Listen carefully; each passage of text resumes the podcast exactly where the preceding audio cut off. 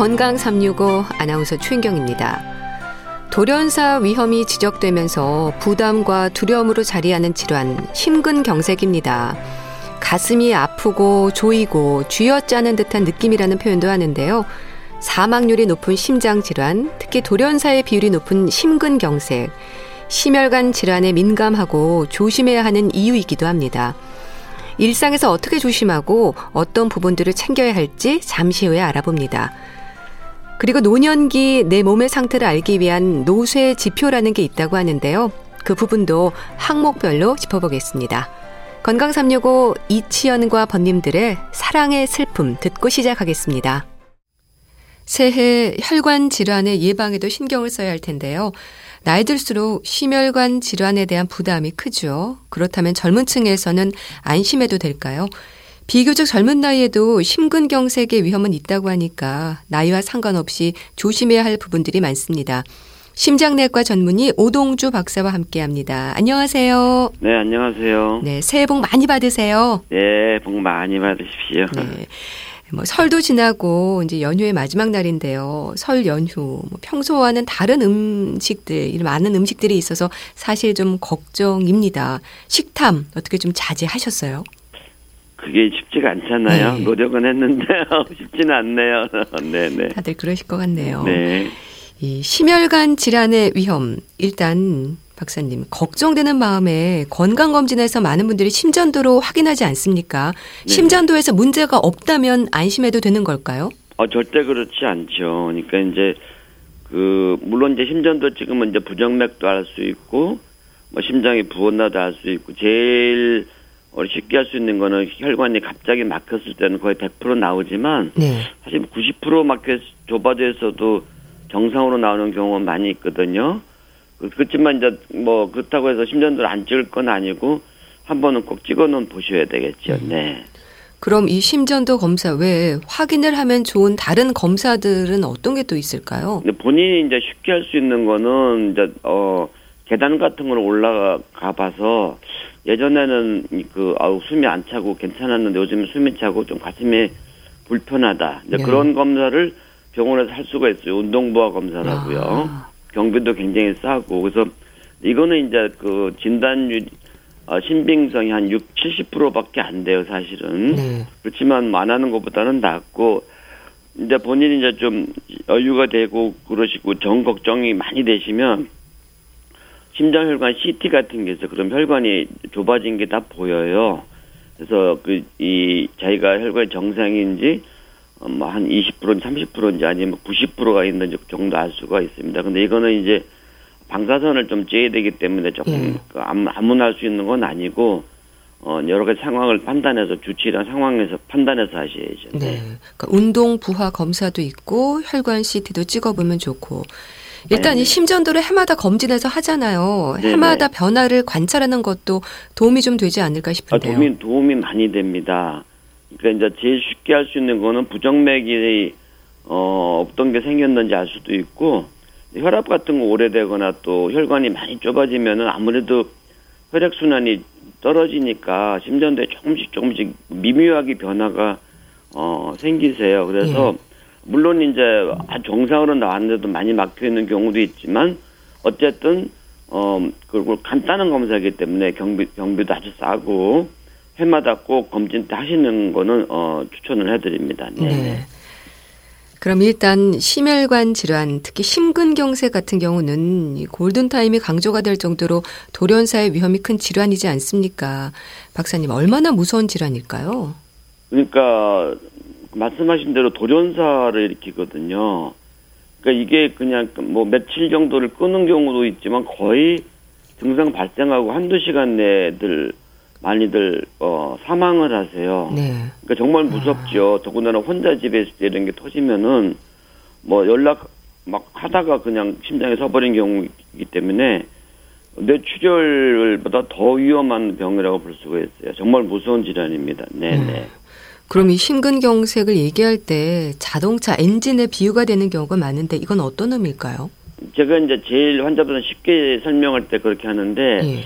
뭐 자동차 엔진이 아무리 좋은 거라도 휘발유가 안 가면은 엔진은 섣버리잖아요, 그죠? 그렇죠. 엔진 있으면 차가 쓰는 거고, 근데 우리가 생명으로 따지면 우리가 쓰러지거나 돌아가시는 건데, 그러니까 그 휘발유 관이 어떤 원인으로 막힌 거죠. 그러니까 좁아졌으면은 휘발유가 조금 가긴 가니까 예. 엔진 차가 가긴 가요. 털털거리긴 하지만. 근데 막혀버리면 이제 아예 차가 섰버리니까 그때 이제 완전 사- 쓰러지신다고 보시면 되는 거죠. 네네. 그렇군요. 네. 이게 겨울에 특히 위험합니까? 어, 아무래도 이제 밖에 요즘에 나가면 춥잖아요. 예. 조금 풀리긴 했지만은 그럼 혈관이 수축하고 수축만 하는 게 아니라 이제 그 추운데 나가면 어 왜 이렇게 춥지 해가지고 우리 몸이 긴장을 하면은 고감신경 교감신경에 흥분을 하면은 피가 막 엉겨 붙으세요. 그래서 이제 그 좁은 혈관에다가 혈압 올라가고 거기다가 피가 엉겨 붙으니까 이제 그게 뇌에 오면은 뇌졸중, 심장에 오면은 심장 심근경색 같은 걸로 넘어가게 되는 거죠. 네, 네. 그 심혈관 질환의 위험이라고 하면 일단 말씀 주신 심근경색도 있고 또 협심증도 있는데 어떤 차이가 있을까요? 그러니까 그 시- 뭐 심근경색에 비하면은 사실 협심증은 병이 아니라고 생각하셔도 돼요. 금방 아. 말씀드렸지만은 협심증은 혈관만 좁아진 거거든요. 그러니까 이제 엔진이 돌아가긴 돌아가요. 차가 빨리 못 가서 그러는 거지. 이제 협심증도 관리를 잘 안 하시면 언젠가는 심근경색이 되지만 심근경색은 이미 일이 터진 거예요. 혈관이 100% 막힌 거거든요. 네. 그러니까 금방 어 사망할 수가 있죠. 자, 자동차 엔진이 금방 쓸 수가 있어요. 근데 심근경색은 그럼 협심증을 반드시 거쳐서 오느냐?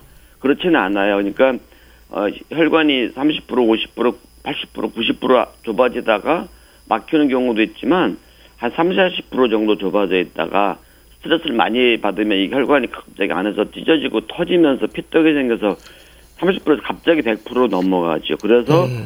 심근경색은 더 무섭다고 우리가 얘기를 합니다. 음. 네네. 그러니까 심근경색은 돌연사까지 갈 수 있어서 훨씬 위험할 수 있겠네요. 그렇죠. 네네. 심근경색의 특징적인 증상이 뭘까요? 증상을 좀 알고 있어야 대처할 수 있을 것 같은데요. 근데 이제 이거를 한번 저 당해보신 분들은 나중에 딱 공통적으로 얘기를 하세요. 예. 아, 내가 죽는구나 하는 걸 딱 느끼신대요. 아, 그 순간요? 네네. 그래서 음. 이제 증상이 평생 처음 그 기분 나쁜 통증이라든지 답답함, 아프, 어떤, 뭐 어떤 분들은 뭐, 진 누른다, 찢어지는 것 같다. 할머니들은 이제 고춧가루 뿌리는 것 같다 표현을 하시는데, 이게 이제 그 아래 턱에서부터 그 이, 이 배꼽 사이에 처음, 처음 느껴보는 증상. 네. 이런 게 오, 오면은, 그러게 이게 금방 안 가라앉아요. 이뭐 대개 협심증은 2, 3분이면 가라앉는데, 안 가라앉고 한 뭐 10분, 20분, 30분 이상 지속될 때 아 내가 심근경색이 오고 있다 그렇게 판단하셔도 맞습니다. 네. 그렇군요. 근데 혈관의 어느 부분에 문제가 생겼는지에 따라서 좀 증상도 달라지는가 싶은데 증상이 너무 광범위하지 않은가 싶기도 해요. 예, 그러니까 이제 그 심장이 큰 혈관에 세 개가 있는데 거기서 또 막 이제 혈관이 이제 가지쳐서 막 나가서요 이렇게들. 그래서 어느 혈관이 좁아지거나 막혔냐에 따라서 어 이 가슴이 답답하거나 나쁜 부위가 다 틀리세요. 예. 그러니까 오른쪽 위쪽 게 좀 좁아지면은 목이 조인다는 분이 많아요. 음.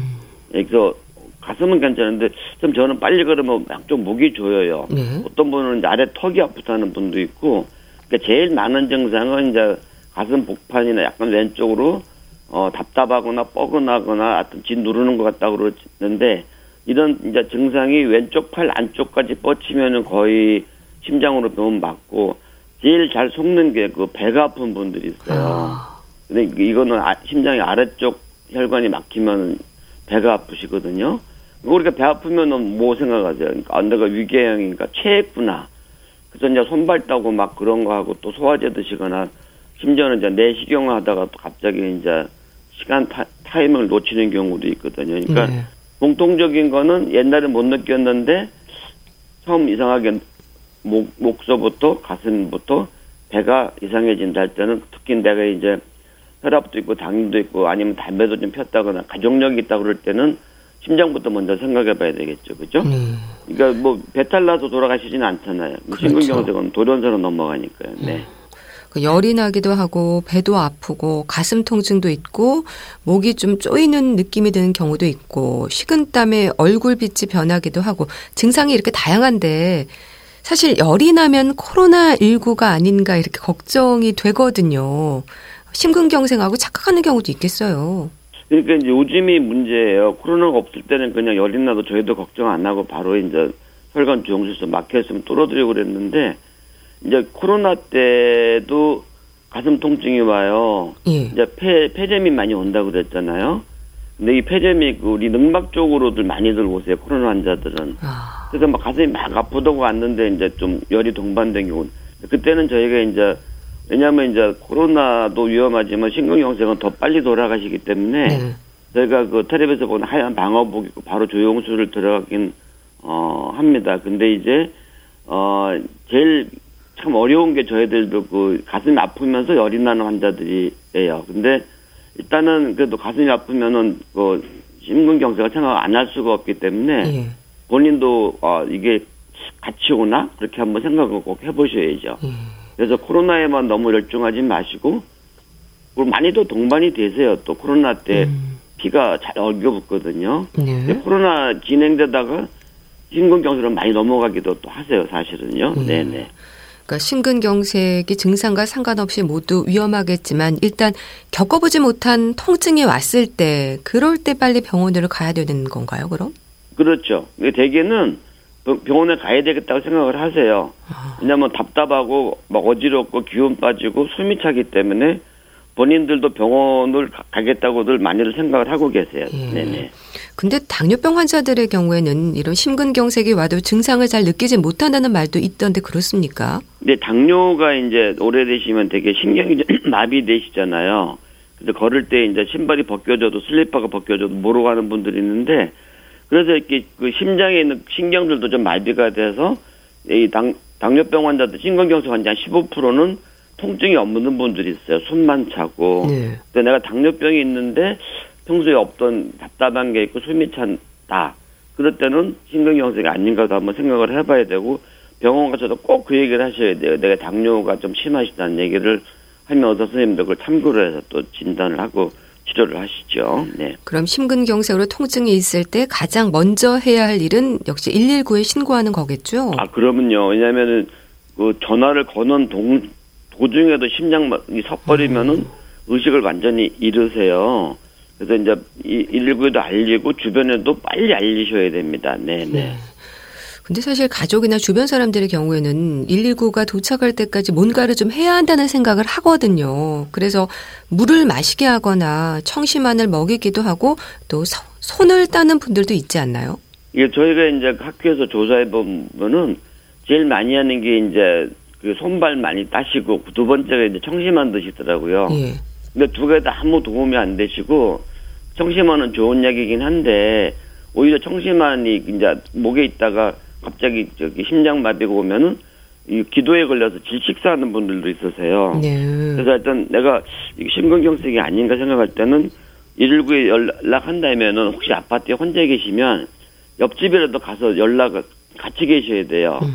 어떤 분들은 이제 119 전화하고 기다리는 새에 심장이 이제 의식을 잃으셨는데 네. 119 와서도 아파트 문 따느라고 또 2, 30분 지체해서 또 타이밍을 놓치는 경우도 있거든요. 그리고 이제 가족들한테 또 빨리 연락을 하고 가족이 같이 있으면 모르겠지만 어 그렇지 않은 경우는 절대 혼자 계시면 안 됩니다. 예.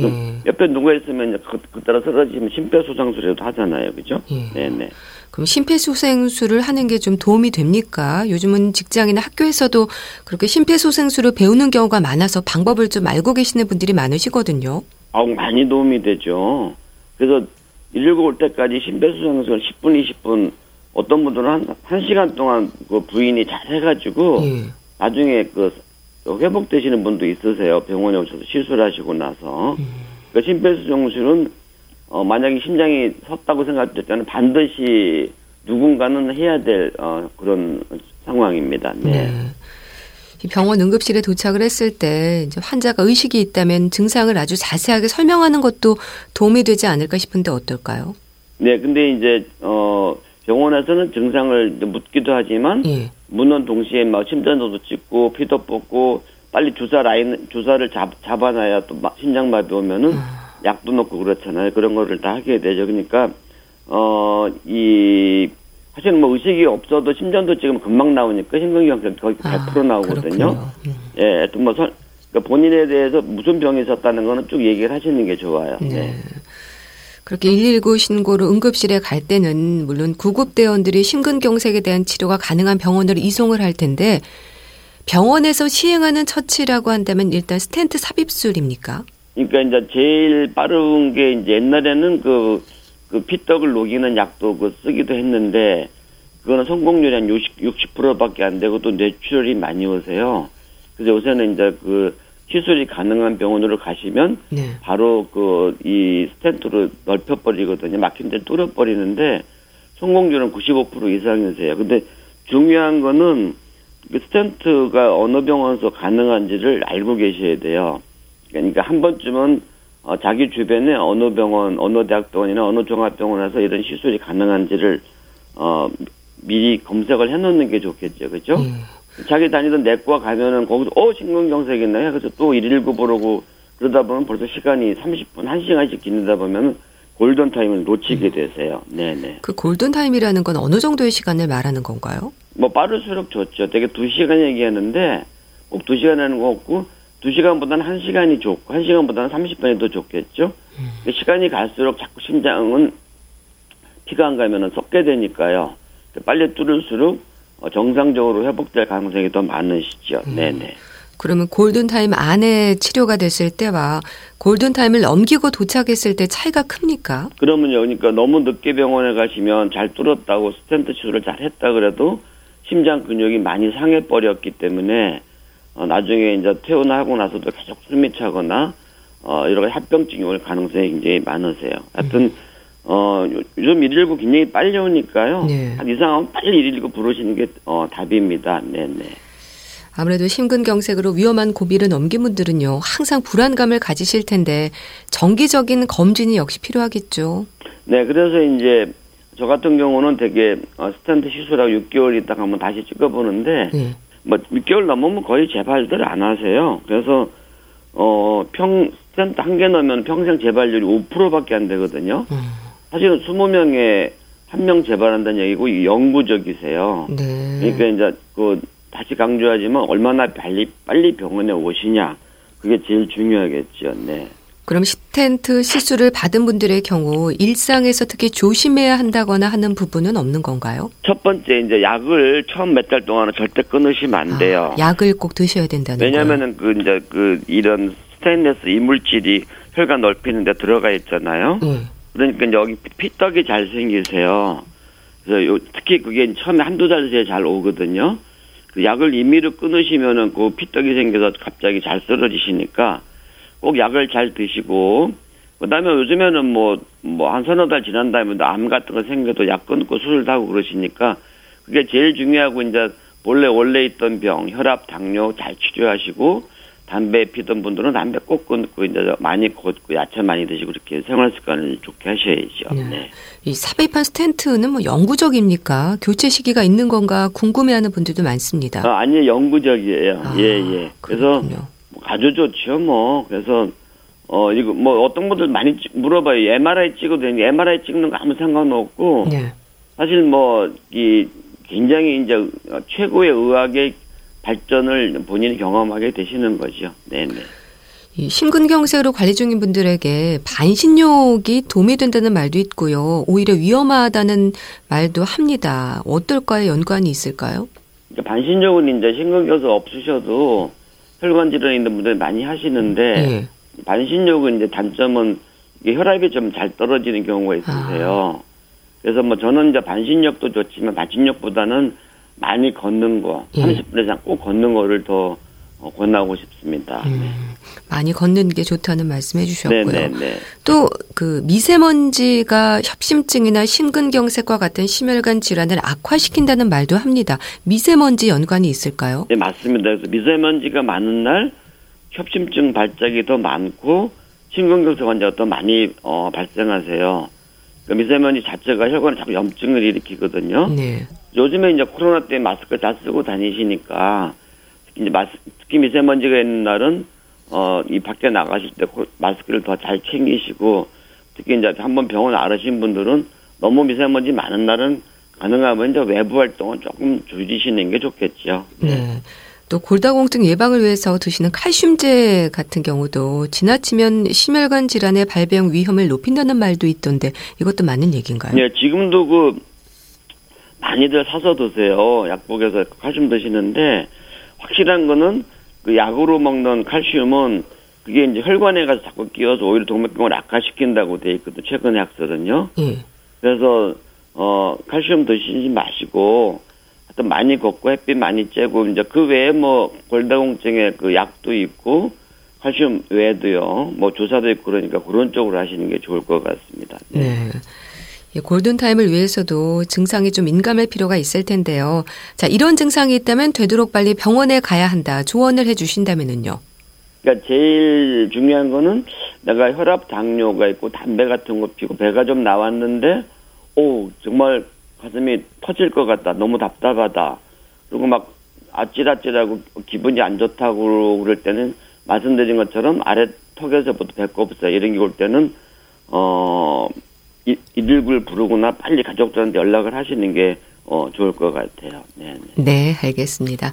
말씀 잘 들었습니다. 오늘은 심근경색에 대한 말씀 들었는데요. 심장내과 전문의 오동주 박사와 함께 했습니다. 감사합니다. 네, 고맙습니다. BMK의 꽃피는 봄이 오면 듣고 다시 오겠습니다.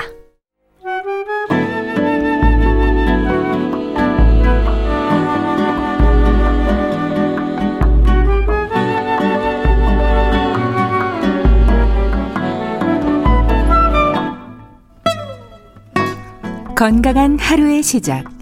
KBS 라디오 건강 365.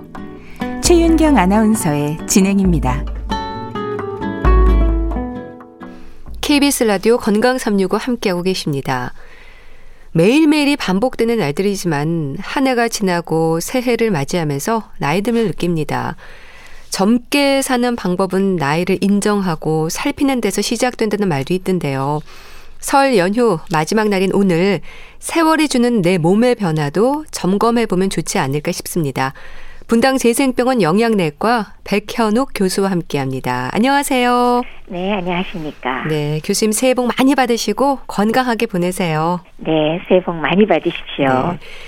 교수님, 노쇠 지표라는 게 있던데요. 이게 어떤 의미인가요? 노쇠는 신체 활동 능력, 인지 기능, 그리고 활력 등 여러 가지 생리적 기전이 점차로 쇠퇴해서 외부 스트레스에 대한 완충 능력이 감소하는 걸 말합니다. 네. 즉 여기에는 작은 충격만 받아도 병에 걸리기 매우 쉬운 상태라고 할 수 있겠습니다. 그래서 이러한 노쇠를 평가하기 위해서 적절한 지표가 필요하겠죠. 네. 그 지표로서는 고전적으로 체중 감소, 그리고 허약, 근력 이런 것들이 포함되지만 거기에 더해서 균형 감각이라든지 우울증 여부, 의사소통, 시력, 청력, 그리고 일상생활 능력, 사회적 활동이라든지 걷기 능력 등 다방면으로 평가해서 노쇠 여부를 판단하고 바로 이것들을 우리가 노쇠 지표라고 부릅니다. 네. 그러니까 말씀 주신 뭐 체중, 근력, 균형감, 걷기 뭐 다 중요한 부분인데요. 네. 하나하나 항목들을 좀 살펴보면 좋겠습니다. 그러니까 해당하는 음. 부분이 높을수록 노쇠 정도가 심한 건가요? 그렇죠. 보통 이 노쇠 지표를 만들 때 안 좋은 쪽에다 점수를 주게 만들어 놨기 때문에 점수가 높으면 이제 노쇠 정도가 심한 거죠. 우선 근데 말씀드릴 건요. 노쇠 평가 지표 자체도 사실은 굉장히 다양해요. 네. 그래서 제가 크게 세 가지를 먼저 간단히 말씀을 드리면 가장 먼저 노쇠라는 것을 제안한 프리드라는 분이 계셨습니다. 그분이 2001년도에 제안한 고전적인 평가 방법이 있습니다. 이거는 체중 감소, 네. 활력 감소, 신체 활동 능력, 음. 보행 속도, 악력을 측정하는 이런 다섯 가지 방법으로 상당히 육체적인 능력을 주로 측정하는 방법이죠. 예. 근데 여기에 우리나라형 노쇠 측정 도구가 대한노인병학회 노인기능평가 연구에서 2010년도에 개발했습니다. 이때는 여덟 가지 항목을 평가했는데 뭐 의자에 앉았다가 일어나서 3미터 걸어갔다 돌아오는 시간을 측정하는 검사가 포함이 어. 됩니다. 어. 그래서 이 앞에 고전적인 것이건 한국형 노쇠 측정 도구건 평가 방법 자체가 전문가하고 설비가 어쨌건 필요하잖아요. 예. 복잡한 건 아니지만 그러면 평, 검사하고 평가가 어렵지 않겠지만 이런 게 없으면 우리가 좀 쉽지가 않지 않습니까? 그래서 제가 소개해 드리는 거는 어, 또 일본의 동경도 노인총합연구소에서 개발한 겁니다. 2012년도에 이 개발한 도구를 노인병학회 노인기능평가연구에서 우리나라에서의 노인에서 타당도 하고 신뢰도 평가를 진행했습니다. 네. 그래서 별도의 측정 도구가 전혀 필요 없고 항목을 점검하는 것만으로도 쉽게 평가가 가능해서 제가 소개드립니다. 네. 보니까 15개 항목인데요. 청취자 여러분도 함께 생각해 보시기 바랍니다. 우선 하루 종일 집 밖에 나가지 않고 집 안에서 보낸 적이 많습니까? 이거네요. 그렇죠. 만약 나가신 적이 뭐 없다. 그러면은 예라고 답변을 해야 되고 그게 1점이 됩니다. 예. 아니다 그러면 0점이고요. 그러니까 좋지 않은 걸 질문하는 것이니까 예라 그러면 점수가 주어지는 겁니다. 음. 그리고 두 번째 질문은요. 쓰레기를 가져다 버리는 일 정도가 아니라 산책을 하거나 병원에 가는 일로 외출하는 빈도는 일주일에 몇 번 정도인가요? 라는 거네요. 그렇죠. 음. 산책이나 병원 방문 혹은 쇼핑 같은 걸로 외출하는 빈도가 적어도 일주일에 한 번 이상, 한 두세 번 정도 이상 된다면 좋은 거죠. 그럴 땐 0점입니다. 만일 평균적으로 일주일에 한 번도 안 된다. 그러면 문제가 있겠죠. 이럴 때는 1점 점수를 줍니다. 예. 그럼 우선 말씀 주신 두 가지 질문의 경우는 어떤 부분을 확인하는 건가요? 보시다시피 두 가지 질문은 외출하냐 안 하냐 예. 집에서만 지내냐죠.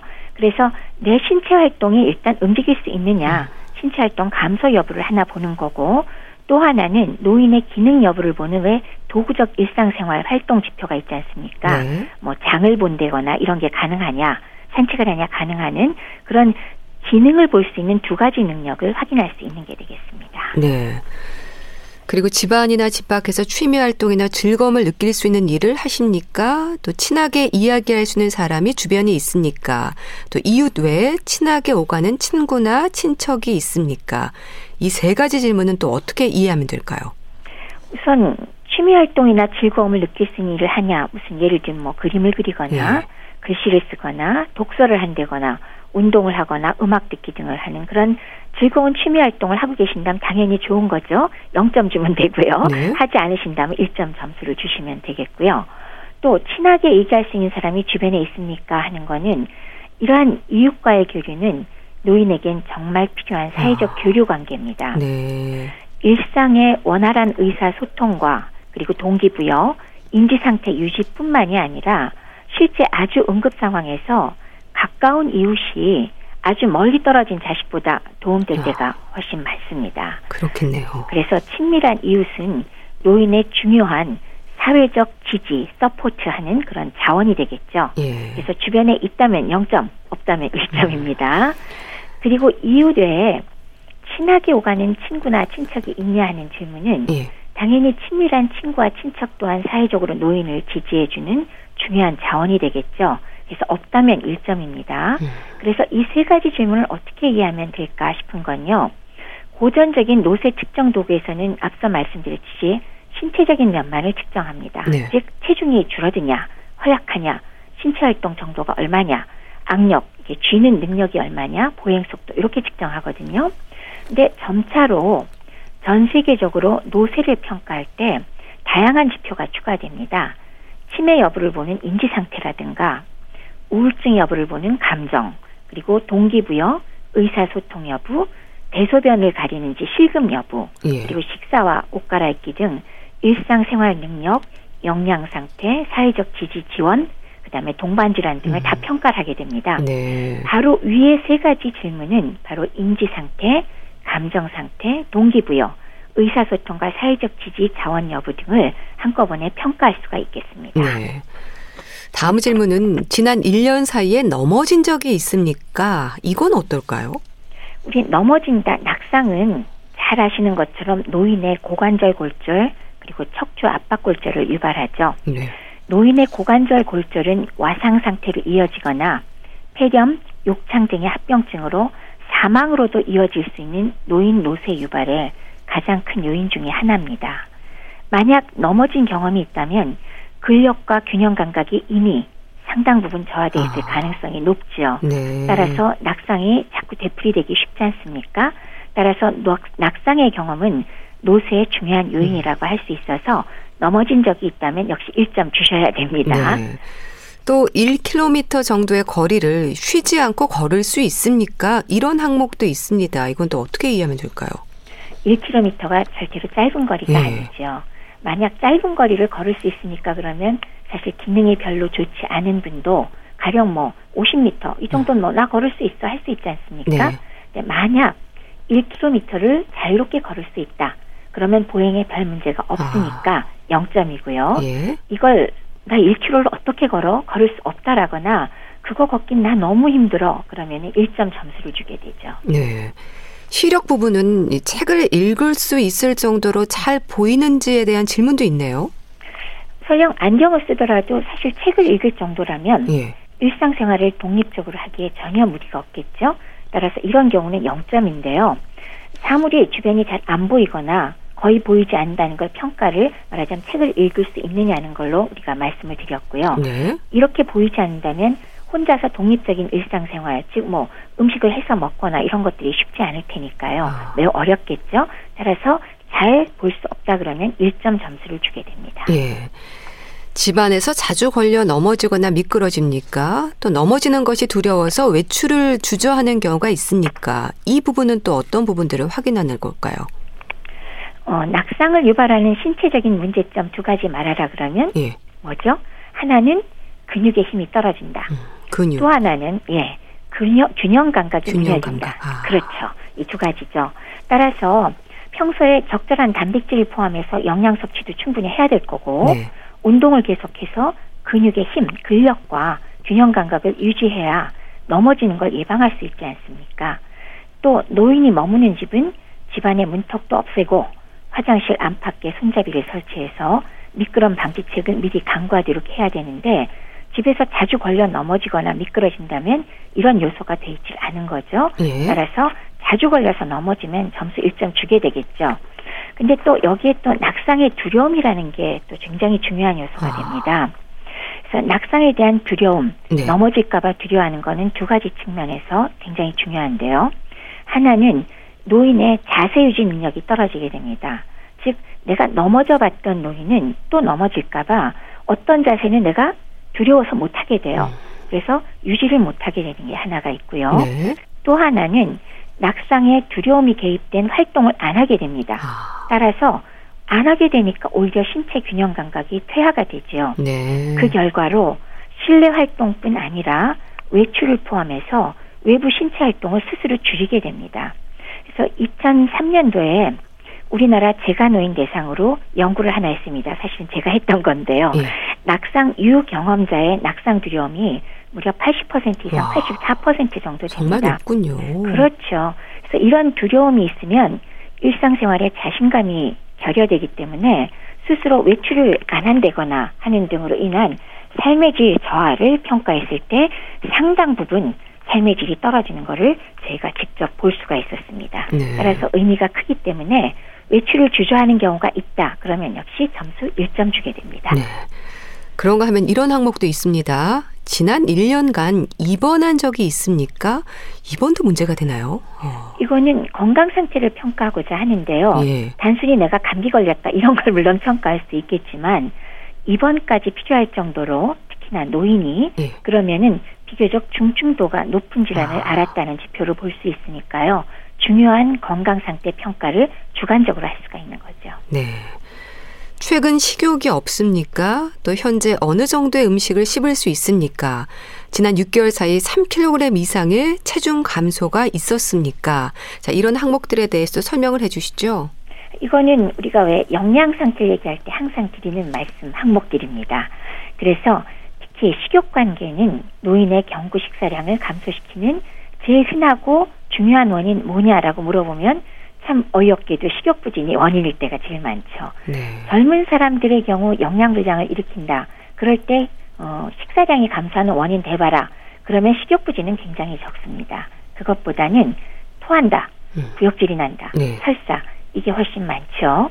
그리고 상대적으로 식욕부진은 굉장히 적은데 노인의 경우는 오히려 식욕부진이 가장 흔하고 중요한 원인이기 때문에 노인의 영양 상태를 평가할 때 1번 식욕이 있냐 없냐 평가한다는 거는 상당히 간단하면서도 평가하기에 편한 항목이 되겠습니다. 네. 식욕이 없다 그러면 1점 점수 줘야죠. 또 현재 어느 정도의 음식을 씹을 수 있냐라는 항목 또한 식사를 할 수 있느냐 없느냐의 문제를 결정하는 게 되겠습니다. 노인에게 치아는 정말 중요하죠. 예. 그렇기 때문에 이 항목은 설령 의치를 사용하더라도 대부분의 음식을 내가 씹어 먹을 수 있다. 그러면 경구 섭취에 문제가 없으니까 영양 불량 생길 가능성이 적다. 따라서 0점이 되겠고요. 네. 그렇지만 치아 때문에 아파서 혹은 치아가 없어서 씹지 못하기 때문에 내가 먹는 음식이 이것도 저것도 못 먹는다. 제한이 된다고 하면 영양 불량을 동반할 가능성이 높기 때문에 역시 1점 주셔야 됩니다. 네. 그리고 지금 세 번째로 지난 6개월 사이에 3kg 이상의 체중 감소가 있었느냐 하는 질문은 영양 불량을 판단하고자 할 때 우리가 가장 먼저 보는 게 역시나 최근의 체중 아, 감소죠. 체중. 네. 그렇죠. 어느 정도 줄였냐 하는 기준은 사실 다양합니다. 예. 그러나 우선은 의미 있는 체중 감소가 있느냐 하는 것이 되겠죠. 실제로 우리나라 노쇠 특정 도구에서는 어떻게 물어보냐 하면 최근 1년간 옷이 헐렁헐렁할 정도로 체중이 감소했냐 아. 이렇게 확인하기도 합니다. 네. 그리고 앞서 말씀드렸던 고전적인 노쇠 평가 기준에서는 4.5kg 이상 빠졌냐 이건 좀 많습니다. 네. 혹은 자기 체중의 5%가 음. 빠졌냐고 묻기도 합니다. 조금 복잡하긴 하죠. 그래서 의미 있게 체중 감소가 있었다면 1점 주시면 됩니다. 네. 그리고 이런 질문도 있습니다. 지난 6개월 사이에 신체 근육이나 지방이 감소했다고 느낍니까? 이거는 근력에 대한 질문인가요? 맞습니다. 근육량과 피하 지방 감소 여부를 확인하는 질문이 되겠죠. 예. 실제로 우리 왜 젊은 분들 왜 다이어트 다이어트 한다 그래서 의도적인 체중 감량을 할 때에도 사실 지방만 빠지진 않죠. 근육도 함께 일부 빠집니다. 그래도 우리가 주로 빼려고 하는 건 지방이긴 한데요.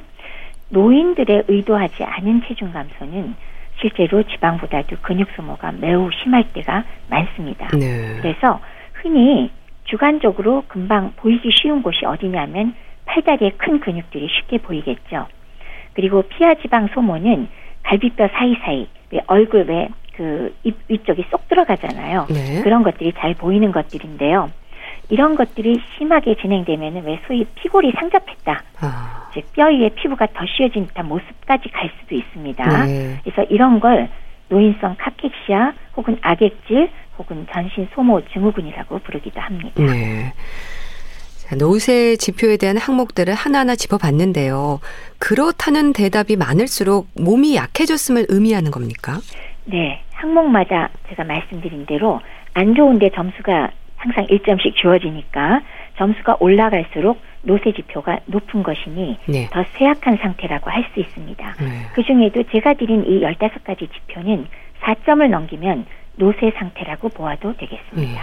이 노쇠 지표는 어떻게 활용이 되는 걸까요? 노쇠는 앞서 말씀드렸듯이요. 외부 자극에 대한 노인의 신체 완충 능력과 기능을 감소시켜서 낙상, 그리고 장애, 입원 횟수, 그리고 사망률을 증가시키게 됩니다. 네. 즉, 노인 건강 관련 좋지 않은 결과를 유발하기 쉬운 상태를 어, 말하는 것입니다. 노쇠에서 더 진행해서 완전히 기능장애가 돼버리거나 아니면 중증 질환자로 진행해버리면 되돌아갈 수가 없지만은 사실은 노쇠 단계는 일부 다시 돌아갈 수 있다는 특성이 있습니다. 네. 따라서 노쇠 지표는 노쇠의 위험 가능성이 높은 사람 혹은 막 노쇠로 들어간 사람들을 찾아내어서 노쇠의 예방과 치료를 하여 전 단계로 되돌릴 수 있도록 하고자 하는 것이 주 목표가 되겠습니다. 예. 그 방법이라면 적절한 영양 평가 및 영양 관리, 그리고 적절한 신체 활동과 운동, 그리고 사회적인 다양한 지지 활동 등이 도움이 될 것입니다. 예. 그 노쇠 지표 결과를 통해서 노화로 인한 질환의 위험이나 영양 치료를 결정하는데도 미리 준비할 수 있겠네요. 그렇죠. 그런 점에서 좀 활용하기 쉬우라고 소개를 드립니다. 참 나이 들어감을 인정하고 몸의 변화에 따라 조심하고 관리하는 게 젊게 사는 방법이라는 말을 합니다. 나이는 누구도 피해갈 수 없다는 걸 인정하는 데서 이 노인 건강을 위한 노력이 시작된다는 얘기일까요? 그런 면이 있겠죠. 아무래도 노쇠라는 것 자체가 나이가 들어감에 따라서 어느 정도는 진행되는 거라고 할 수 있고요. 그래도 가장 중요한 것은 이 노쇠 단계가 말씀드렸다시피 다시 돌아갈 수 있다는 것.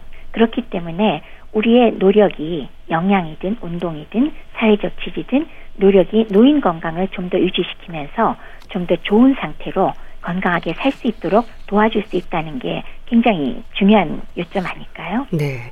자, 올 한 해 건강한 노년을 위한 방법 꼭 강조하고 싶은 말이 있다면 해주시죠. 노쇠라는 게 나이에 따라서 어쩔 수 없이 진행되는 부분도 있지만은 얼마든지 적절한 영양 관리와 적절한 신체 활동 그리고 사회적인 다양한 지지 등으로 되돌릴 수 있다는 것을 염두에 두시고 항상 건강을 위해서 적절한 노력을 해 주시면 우리 다 같이 젊고 건강한 100세가 될 수 있을 것이란 말씀 다시 한번 드리고 싶습니다. 네, 알겠습니다. 자, 오늘은 노쇠 지표에 대한 말씀 들었는데요. 분당 재생병원 영양내과 백현욱 교수와 함께 했습니다. 말씀 잘 들었습니다. 감사합니다. 네, 감사합니다.